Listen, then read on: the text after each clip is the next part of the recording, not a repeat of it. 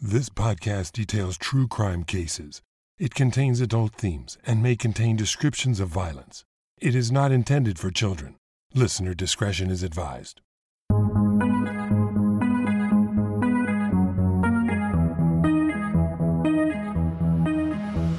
Thank you for joining me for today's episode of Once Upon a Crime.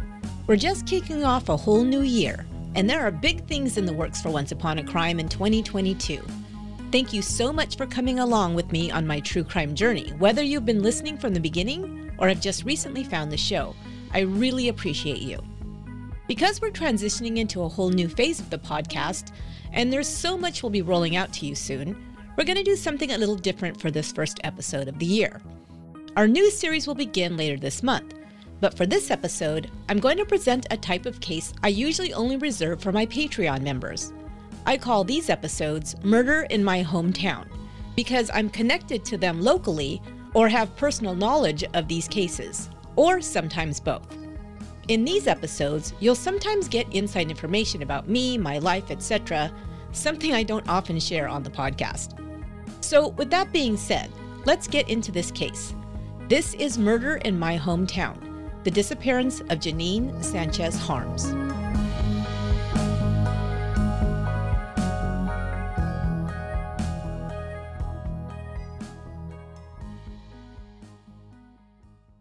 Angi has made it easier than ever to connect with skilled professionals to get all your jobs projects done well. If you own a home, you know how much work it can take, whether it's everyday maintenance and repairs or making dream projects a reality.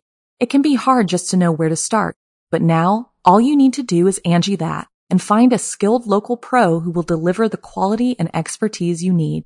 Angi has over 20 years of home service experience and they've combined it with new tools to simplify the whole process. Bring them your project online or with the Angi app, answer a few questions and Angi can handle the rest from start to finish or help you compare quotes from multiple pros and connect instantly, which means you can take care of just about any home project in just a few taps. Because when it comes to getting the most out of your home, you can do this when you Angi that. Download the free Angi mobile app today or visit Angi.com. That's A-N-G-I dot com. So there was one case that I really wanted to tell you guys about that happened right here in my hometown. But this case has a super crazy twist to it that I think it, you may be like, what? when I get to that. I live in San Jose, California. Most of you guys know that. It's the Bay Area, South Bay Area.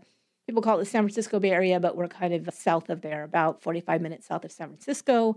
San Jose is a pretty large city. There are some other kind of offshoot little towns kind of on the outskirts of San Jose. And that's kind of where I live. I live in San Jose proper, but I'm really just a couple of blocks from a town called Campbell, California. And that's actually where I'm at right now. That's where I have my office where I do my recording. So this is super local to me. So I'm going to tell you a little about the day that everything kind of unfolded and go from there. This started out on uh, Friday, July 27th, 2001. It was the middle of a hot summer here in San Jose. A woman named Janine Sanchez Harms, her maiden name was Sanchez, her married name was Harms. She was somewhat recently divorced. So she was single and she was going to have a night out with a friend for dinner. Now, the place where she was going to have dinner, I could literally see it from where my office is right now. It's basically right across the street. There is a big kind of shopping center on this main street that's called uh, the Pruneyard Shopping Center. It's kind of typical of a larger shopping center. There's several buildings, there's lots of restaurants, shops, bars, breweries, you know, all of that right there. The place that she was going to go, you guys might know this restaurant because it's a chain. It's called Buca di Beppo. It's a Italian restaurant. It's in the shopping center. It's kind of in the back area of this building. It's, it was kind of a bigger restaurant. So anyway, she went to go meet her friend named Janice there for dinner. And the reason she was meeting her friend there is because she kind of wanted to talk to her. She was a little bit nervous because she had a somewhat of a blind date that same night. So she was going to meet her friend first and then basically go across the parking lot there was another restaurant, another chain restaurant called the Rock Bottom Brewery. And that's also a chain you guys might know of. So she was supposed to meet a man named Alex Wilson there that night. She was having this dinner with her friend, and she told her about that she wasn't really looking forward to this date. So the man she was supposed to meet was named William Alex Wilson III. Now, he went by Alex, okay? So we're just going to call him Alex or Alex Wilson.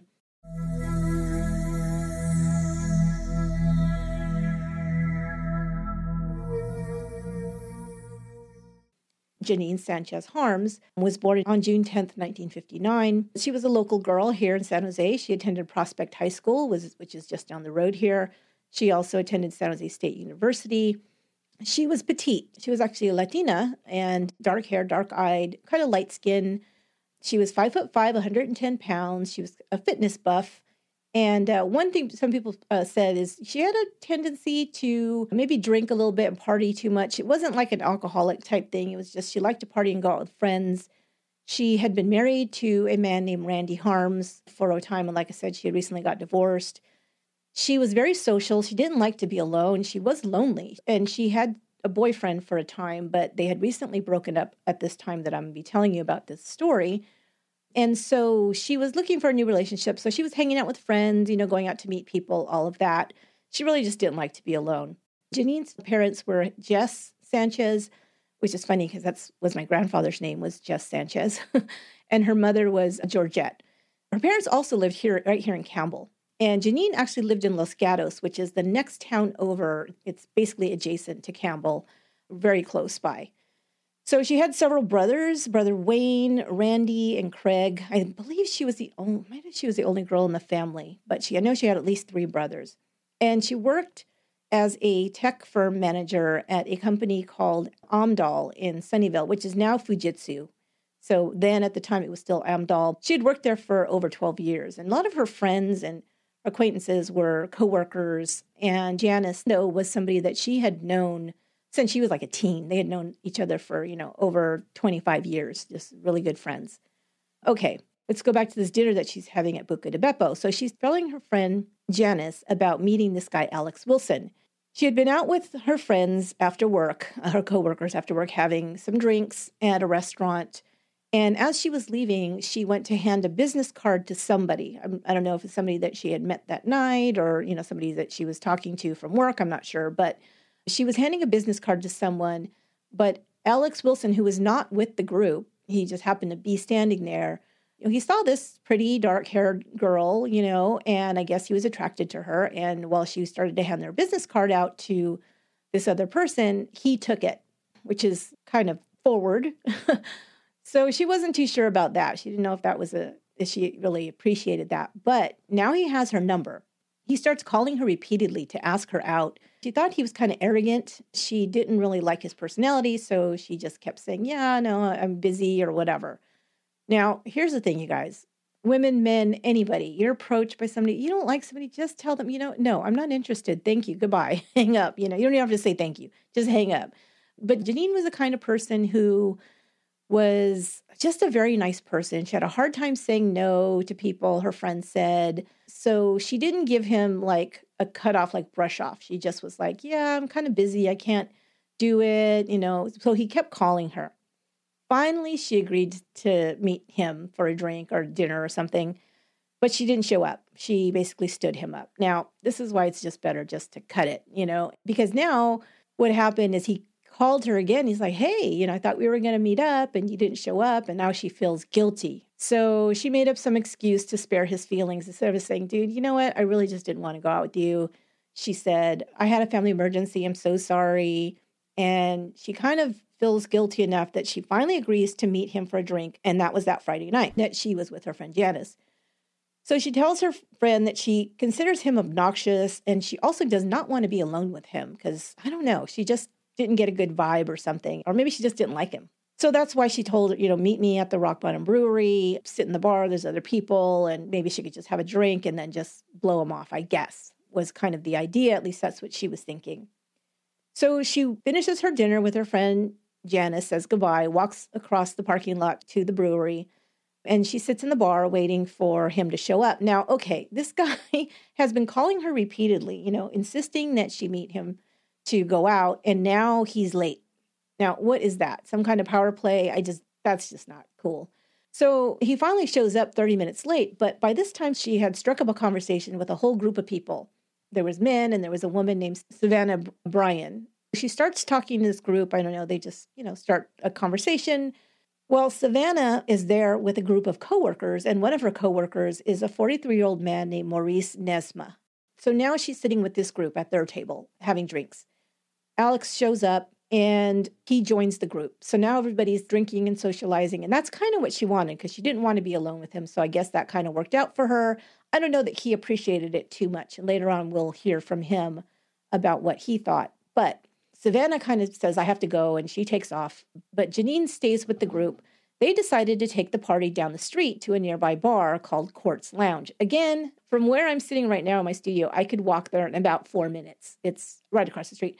It's just a little local dive bar. It's been there forever. It's kind of a little bit of a, well, at least now, and I assume it's probably the same then, because it's a little bit of a dive bar. It's not like a club where you know, young people are going to go get all dressed up and, you know, go dancing. It's just, it's got some darts and a pool table and, you know, cheap drinks. And it's usually a little bit of an older crowd, which, you know, they're in their 40s, late 30s and 40s, this whole group that she's with. So it kind of makes sense. That's the place just to go hang out. Janine's friend Janice said, At dinner, we had a couple of drinks, or she had a couple of drinks. Then she goes over to the um, rock bottom and has some more drinks.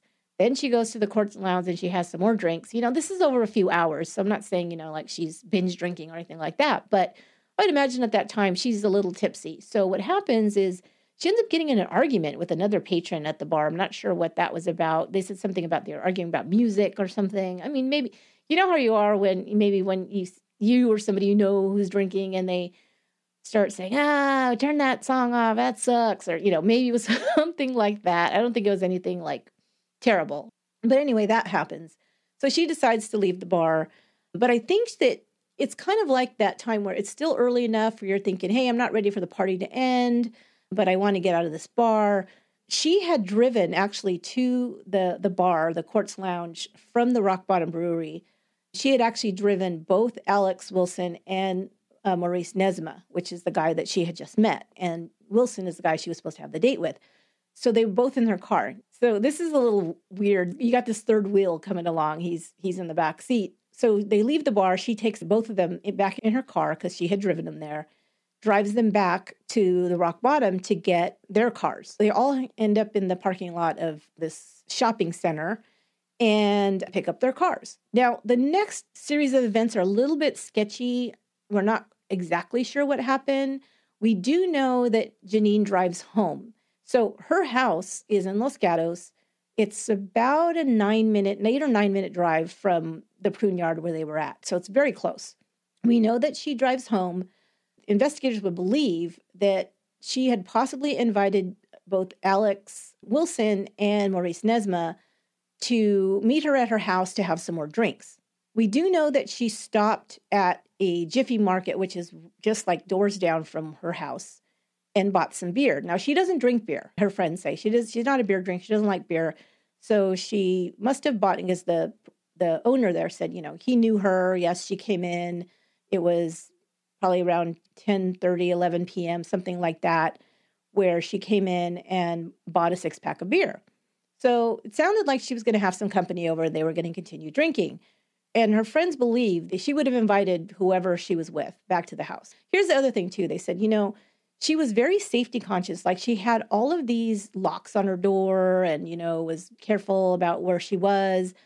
But because she was very social, because she didn't like to be alone, she sometimes would invite people she just met back to her place to, you know, hang out and and have a party. Now, they think that she was expecting both them and maybe more people to come. But what happens is what we find out later is that only Maurice Nasmeh shows up. So he's basically alone. Alex is taken off. He's was supposed to come to her house, but he didn't show up. So friends said that they didn't believe she would be attracted to Nasmeh because Nasmeh was shorter, stocky built. He had dark hair. He was balding, And Janine's friend said that she liked tall, blonde, athletic types. Her husband, Randy Harms, was this type, and that's the kind of guy she liked to date or was attracted to. After that, we don't know exactly what happened. Now, when they finally do find uh, Nasmeh, they ask him what, what happened. He says that he did go to the house. They thought that Alex was coming. He didn't show up. He said they drank the beer, and then Janine fell asleep on her couch, and then he left after she fell asleep. And he said this was about after midnight. Alex Wilson would tell the police that he saw Janine leaving the parking lot at the rock bottom with a green Jeep following her, which was Nasmeh's Jeep. He had a green 1993 Jeep Cherokee. But right away, the cops zero in on Alex Wilson as a suspect, probably because of the story that her friend told about how she didn't like him, how he was so persistent. And she kind of had stood him up before. You know, she had gone to the bar not just with him, but she had taken a whole group of people. I mean, you could see where maybe you'd think this guy would be a little bit put out by her behavior because she wasn't paying attention to him or something. So they impounded his car. DNA was taken from him. This investigation would go on. All we know is that she had been seen with Alex Wilson and this group of people, including this guy Maurice, which nobody knew. They didn't really know him. So it would take a while for people to get his name or anything. This is, like I said, Friday night. Saturday, Sunday goes by. Monday, July 30th, Janine fails to show up for her job at, at, at Amdahl. Like I said, she had been employed there for 12 years. She never missed work without telling people, you know, if she was sick or calling in and letting them know. So that was a big red flag. Her friend Janice had been trying to reach her, and her cell phone calls were going straight to voicemail. So she knew her, her cell phone was turned off, which was not, of course, like her. And she was very concerned. So Janice calls her landlady, who lives, I guess it's like a, the cottage was kind of semi detached to this other place where her landlady lives. So she calls her to say, you know, have you seen Janine? She said, I have really haven't seen her since Friday. So now her friend is very, very worried. So the landlady then calls the police and she also calls Janine's parents, Jess and Georgette. And her brother Wayne also shows up at the cottage when the police show up. So they let themselves in, and the police department that is first on the case is the Los Gatos Monte Sereno Police Department. Los Gatos is a small town Sereno, they kind of are right next to each other, two very small towns. Monte Sereno is pretty affluent town. Los Gatos, most of it is where Janine lived. It was kind of more of a working class neighborhood. Uh, you know, it is a nice area, but it's a very small place and a very small police department. They find her car. It's a black 2000 Ford Mustang. It's still parked in the driveway. Like I said, they let themselves in. The cottage is very neat and clean, almost immaculate. Her bed has not been slept in. The clothes that she wore on Friday night, according to her friend Janice, are nowhere to be found. They're not in the house. Her purse, car keys, and cell phone are also missing. They find one shot glass in the sink and two credit cards of hers on the counter. But when they walk into the living room and they see some things missing, her friend Janice lets out a scream because right away she said, My heart just dropped because this I thought is not good she had in her living room, in her small living room, a little five by seven red and blue colored Persian style rug. And Janine loved that rug. She said that was like her little prized possession. She loved the way it looked in her room, in her living room, and it was just gone. And she's like, that is very weird and, and very chilling. Beyond that, there were two sofa cushions missing from the couch as well as the sofa slipcover were all gone. I mean, you imagine what's in your mind immediately, right? Somebody has cleaned up this place. This is probably a crime scene.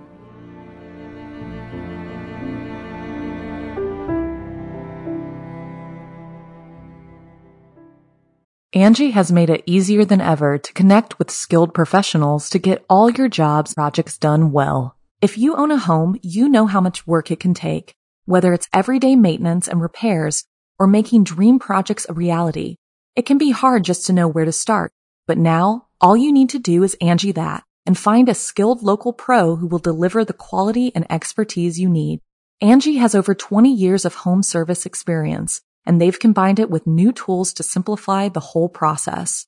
Bring them your project online or with the Angi app, answer a few questions and Angi can handle the rest from start to finish or help you compare quotes from multiple pros and connect instantly, which means you can take care of just about any home project in just a few taps. Because when it comes to getting the most out of your home, you can do this when you Angi that. Download the free Angi mobile app today or visit Angi.com. That's A-N-G-I dot com. The Los Gatos Monte Sereno police start the investigation. There's some problems, though, pretty much right away. First of all, dozens of police officers walk through and around the house. Right away, her friends and family think something has happened to her. She's been abducted, she's been hurt and taken away. Something has happened.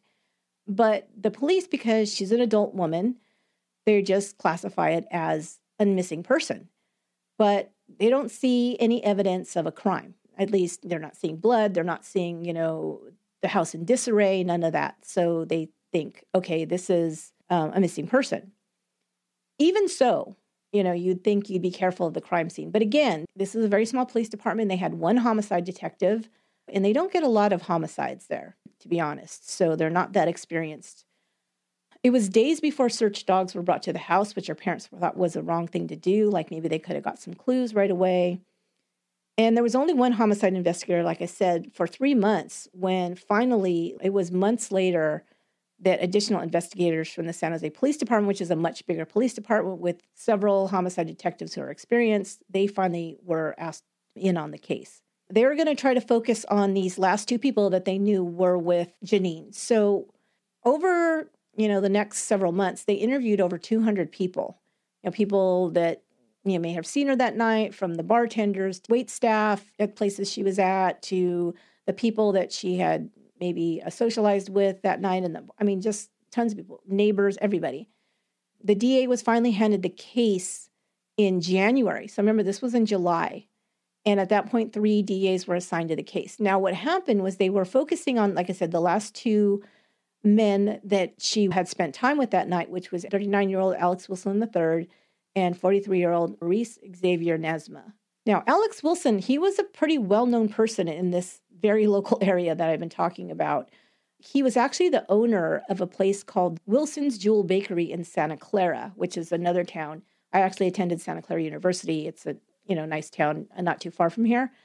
Now, the Wilson's Jewel Bakery is like in a little downtown area right next to the university. If you're in, you know, you have your local community and there's these establishments that everybody knows, like, oh my God, you got to go there. It's got the best breakfast, or this place. And you tell everybody who comes in, you have to go get you know, pizza at this pizza place, whatever. Well, Wilson's was like that. It was like the bakery you go to. That's where you go to get your birthday cakes, all of that. Like I got birthday cakes for my kids at Wilson's Jewel Bakery because it's just like was the best, right? And he was the owner of it.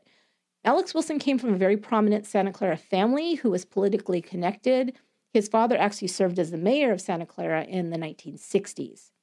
So that was one of the things people thought was like, okay, are they going to really investigate this guy? Because even people have this idea that, you know, the cops know his family and maybe they won't really take it serious, but they really did investigate him. He was actually the first one. As a matter of fact, Janine's family would later say they think that they spent too much time investigating him and not enough on Maurice, who was, we know, was the last person, the last, last, last person seen with her.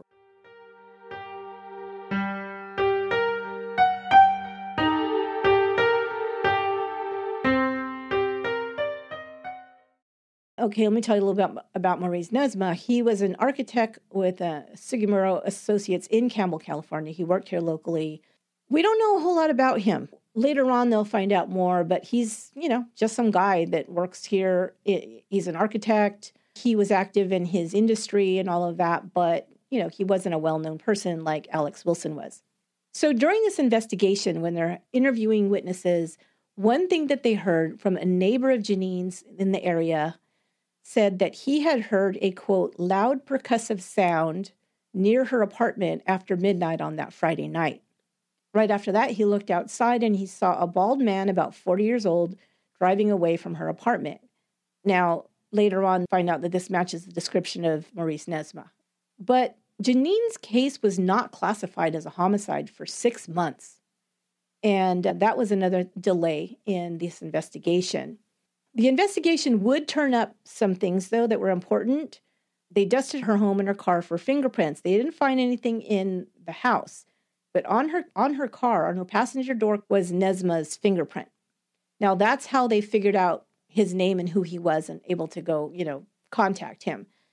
Even though this right away became a story in the newspapers, on the television news, in the area, local television news, Janine Harms was missing. Her picture was everywhere where she was last seen at the Rock Bottom Brewery and in, in the shopping center, he did not come forward. So that already was kind of a red flag for investigators later on because they had to identify him from his fingerprint.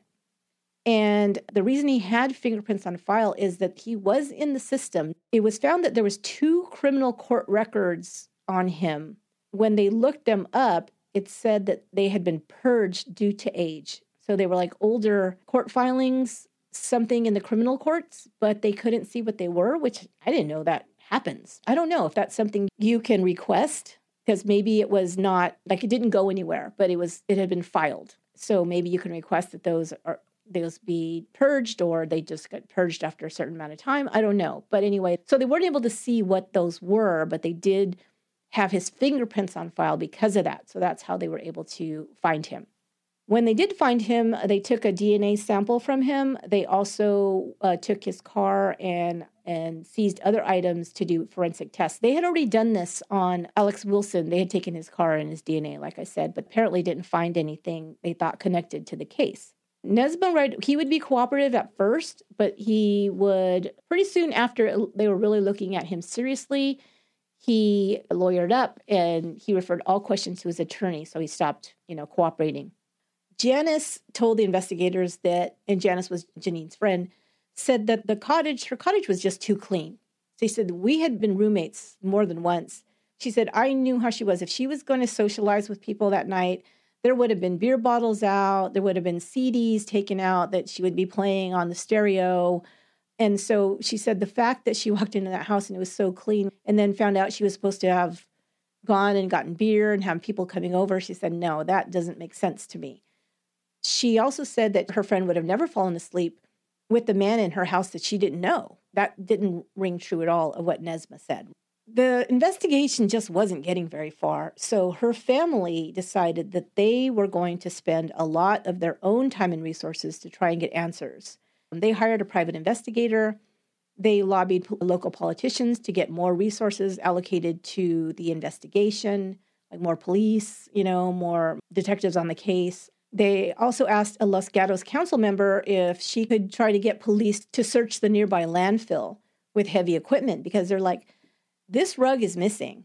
What they are thinking right away is she or some other evidence was rolled up in this rug and taken somewhere. So they were trying all of these things to try to find Janine or what happened to her her brother Craig Sanchez coordinated the search. Everybody was, you know, involved, but he kind of led the coordination. They were able to get some things though because they were very very persistent and trying to get her story out there and the story of their, you know, her her disappearance. Janine's disappearance actually was featured on America's Most Wanted on the television program that's a nationwide program. They put up billboards, they handed out flyers, they did every media interview they could do to keep this in the news. And they, they also had a website, findjanine.com, trying to get tips. Because of all the attention that the family, the family was the one who really pushed to keep her in the news because this was going on for some time. She had gone missing in July of 2001. Now, in 2004, because the family kept all of this in the news, including the descriptions of everything that was missing from the home, including the rug. Because of this, a woman came forward in 2004 and said she had found Janine's Persian rug rolled up in a dumpster at a construction site near her home. She called the police and they came out and they found this rug. The dumpster where the rug was found was a half a mile from Nasmeh's home.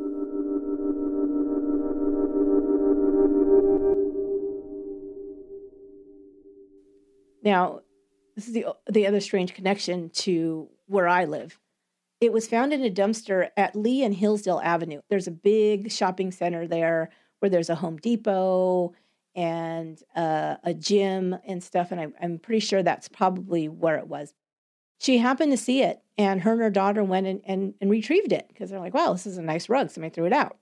Now, there wasn't any blood or anything on that rug. So now you got to wonder what happened, right? Uh, so this this is the part we don't know, and this is the part that's going to remain a mystery. But we do have this rug now. The county crime lab now took the fibers from this rug and they matched those fibers to fibers found in the bed of Nasmeh's Jeep. They also found that Janine was working on a latch hook rug, you know, the ones you make. And some of these fibers were also found that were similar, were found in his car.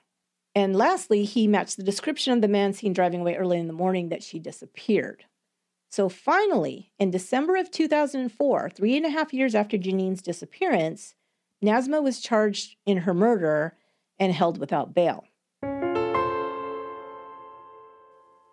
Okay, we're going to go to court with this evidence. But when you have a circumstantial case, it hinges so much on this evidence that you have to be so careful. Now, like I said, there was already some problems because of, you know, the crime scene was not preserved very well. There was other things like that. So that was going to be a problem. But we have these rug fibers.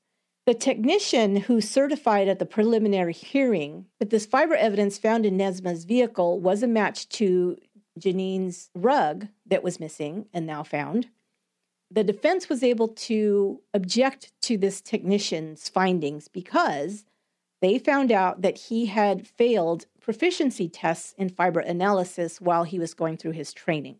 They filed to have his testimony thrown out. His testimony was thrown out, but the investigation continued. And the prosecutor said the evidence had to be retested, so this led to delays. And like I said, Nasmeh had been in jail since the end of 2004 in June of 2007, his lawyer was able to successfully argue that his client's right to a speedy trial had been violated because it had been so long since he had been arrested and they're still waiting for this trial. The judge had to agree with that. And in June 2007, he released Nasmeh. He had been in jail for a little over two years. So the prosecutor vowed to refile these charges, but Nasmeh would remain free for the next three and a half years. We have still not found Janine. We have this evidence that's supposed to be retested, but for some reason that's dragging on and it hasn't happened yet, or it hasn't been brought back to the court. I'm not sure what happened there, but there was a, a huge delay. So in 2007, he was released. Now, basically, nothing happened. The parents, of course, are still trying to keep this case in the news and do all this, but it's it's difficult when something has gone so long people start to lose interest, the case starts to go cold. You know, it's just very, very frustrating. So now we're going to fast forward to January 2011. This is a decade after she has disappeared. On Saturday, January 15th, and here's where the twist comes in, you guys. This is crazy. So, January 2011, it was Saturday, January 15th. Like I said, a decade after Janine Harms' disappearance. Wayne Sanchez, Janine's now 52 year old brother, who is living with his parents in West San Jose. He drives down just a mile or so from where he lives to go to a restaurant. It's the Red Robin Restaurant, another chain, right here in a big shopping center in West San Jose called the El Paseo de Saratoga. Now, this is a bigger shopping center. In the parking lot, there's the big Red Robin restaurant. Across the, the parking lot is our big AMC theater, and there's some other various shops and restaurants in there as well. Wayne Sanchez walks into the Red Robin. This Red Robin, I know, again, it's near my house. We've gone there many, many times. And you walk in, and the bar is right at the front of the restaurant. So a little little waiting area, and then right next to it is the bar. And then you know you wait there, and then they take you back to the dining room, to your table, whatever. But a lot of people just kind of hang out in the bar. Well, Wayne Sanchez goes in there for some reason. and I believe he was alone. I'm not exactly sure, but I don't recall them saying anybody was with him. He just happens to go into this restaurant. Guess who's in the bar on a date? Is Maurice Nasmeh. Well, Wayne sees this man who he believes with his whole heart and soul has murdered his sister and disposed of her body, which they don't know where. So he sees him and right away he confronts him. They get into a verbal altercation. I don't know exactly what was said. It didn't sound like, you know, there was any physical uh, violence or anything. That was just a verbal altercation. Wayne Sanchez then leaves the bar, and Nasmeh, I guess thinking everything's over, and his date walk out of the restaurant. Well, instead of getting in their car and driving off somewhere, they walk down. Like I said, this is a big shopping center. They walk a couple doors down. There's a Peet's coffee shop there. They go into Peet's, I guess, to grab a cup of coffee. This is about, you know, nine o'clock at night. There's a lot of people there. This is a very busy shopping center. The coffee shop is full of people. Nasmeh's there waiting in line or something, getting, you know, coffee with his date. Wayne Sanchez now returns, walks into Peet's coffee shop, which is a very small coffee shop, so this had to be something. He returns, walks in, pulls out a gun, and shoots Nasmeh dead in front of everybody.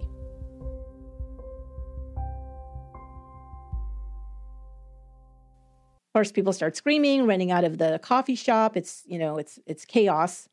Wayne Sanchez calmly walks out, leaves, and returns to his car in the parking lot. Now, we're not sure, but I've read a couple of different instances that either, and I think this is probably most likely the case, that when he left the Red Robin restaurant, Wayne, he was very angry. This is what he believes his sister's murderer there, and he's just out, you know, having a great time with the date. And he still has no idea where his sister is and what happened to her. So he drives home because he lives really close by. It probably was maybe a three or four minute drive. He drives home and gets the gun and comes back. So some people said, oh, did he have the gun in the car? I don't think so. I think that he drove home and came back because there was a little bit of time in between because there was time for Nasmeh to get to the coffee shop. Sanchez now returns to his car, sits in the parking lot in the car, and shoots himself in the head and kills himself. Right as officers are arriving because they heard about a shooting in the Peet's coffee shop. Oh my God.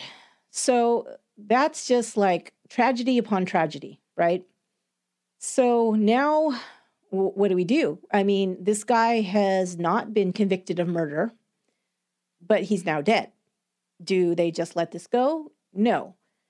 The DA decides he wants to close this case. So he continues to work to get this fiber evidence. Now, this is years later. Nobody really understands why it's taken so long. But apparently, some big box of, you know, whatever was sent to a lab like the month after Wayne Sanchez shot Maurice Nasmeh, and now they're both dead. It was a month after. So I'm thinking this is a PR thing. Like, this is bad optics, you guys. You know, we didn't solve this, and now these two men are dead. And so they're like, we have to wrap this up because this ain't good. You know, this isn't going to look good for reelection or whatever. And I think they also did want to close the case, but I just wish they would have done it earlier because her family had no answers. You know, maybe this would have given them a little bit of peace. Obviously, her brother needed some peace because this just it literally killed him. So in August 2011, a news conference was held. This is, you know, the summer after this tragedy happens.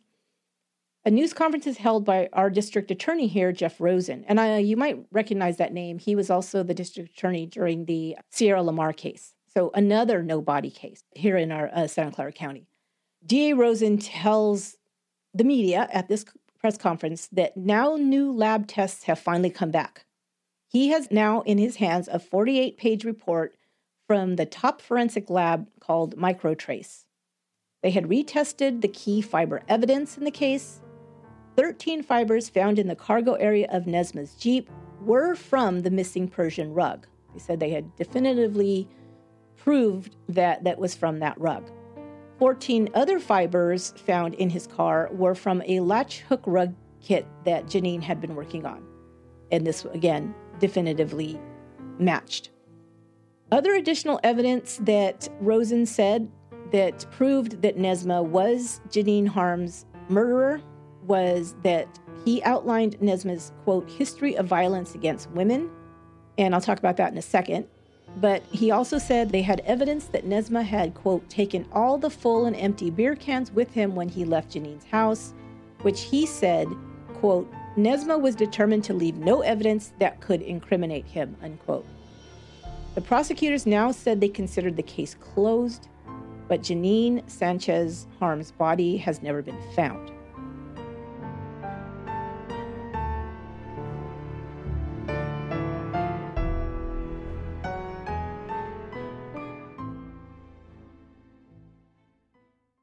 Now, I'll just do the last part here. Nasmeh's former attorney disputed the evidence of his history of violence against women. He pointed out that there were exactly two complaints against him. And the attorney would say that one of these complaints was made by a quote, third party. But when the woman was interviewed, she herself said it had been, quote, an accident. I don't know who the woman was or what her relationship to Nasmeh was. Again, these were the files that were purged, apparently. The other complaint was made by a former college roommate of Nasmeh's who said that she had been assaulted by him when she was in the bathtub. So Nasmeh's mother apparently had hired, this is according to the attorney. He said that his mother had hired a private investigator who reported that there was no bathtub in that house that they were renting.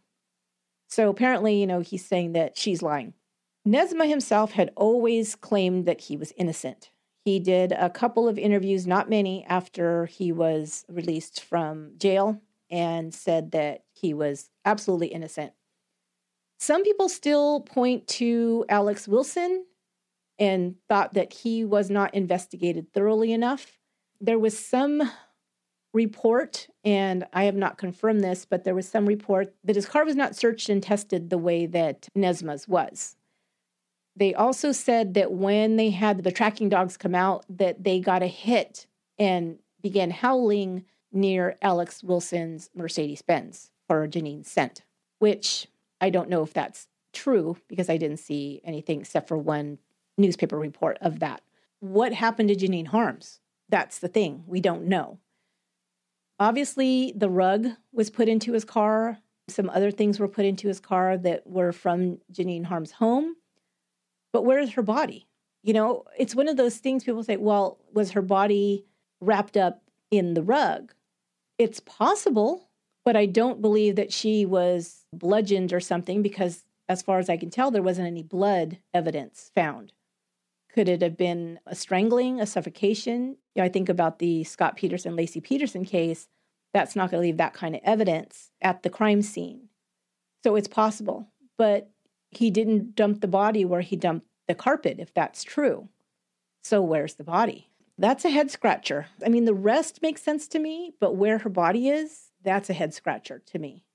So let me know what you guys think. Have you heard of cases like this?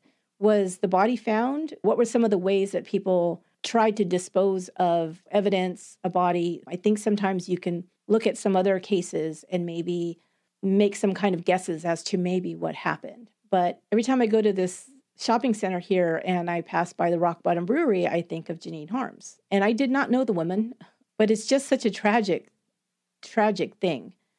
Just that maybe a chance encounter with somebody one night and she disappears. The heartache that her parents have gone through, first of all, losing their daughter, then losing their son. You know, I can't even imagine what that is like. So that's one of those stories. It's almost like you wouldn't believe it was true if you saw it on a television program. You're like, okay, well, that's pretty dramatic. That has to be fiction, right? But it's absolutely true. So I thought it was an interesting story, and the fact that it's it's such a local story to me has always uh, made me a little bit more fascinated with it, I guess.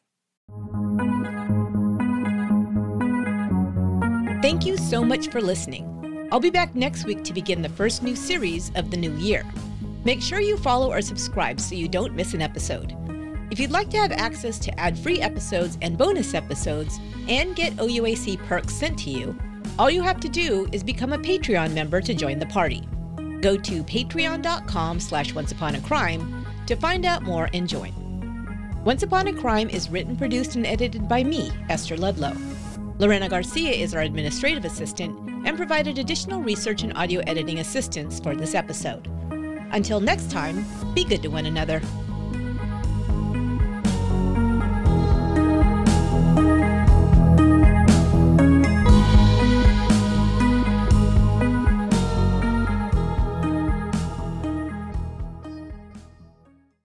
Angi has made it easier than ever to connect with skilled professionals to get all your jobs projects done well. If you own a home, you know how much work it can take, whether it's everyday maintenance and repairs or making dream projects a reality.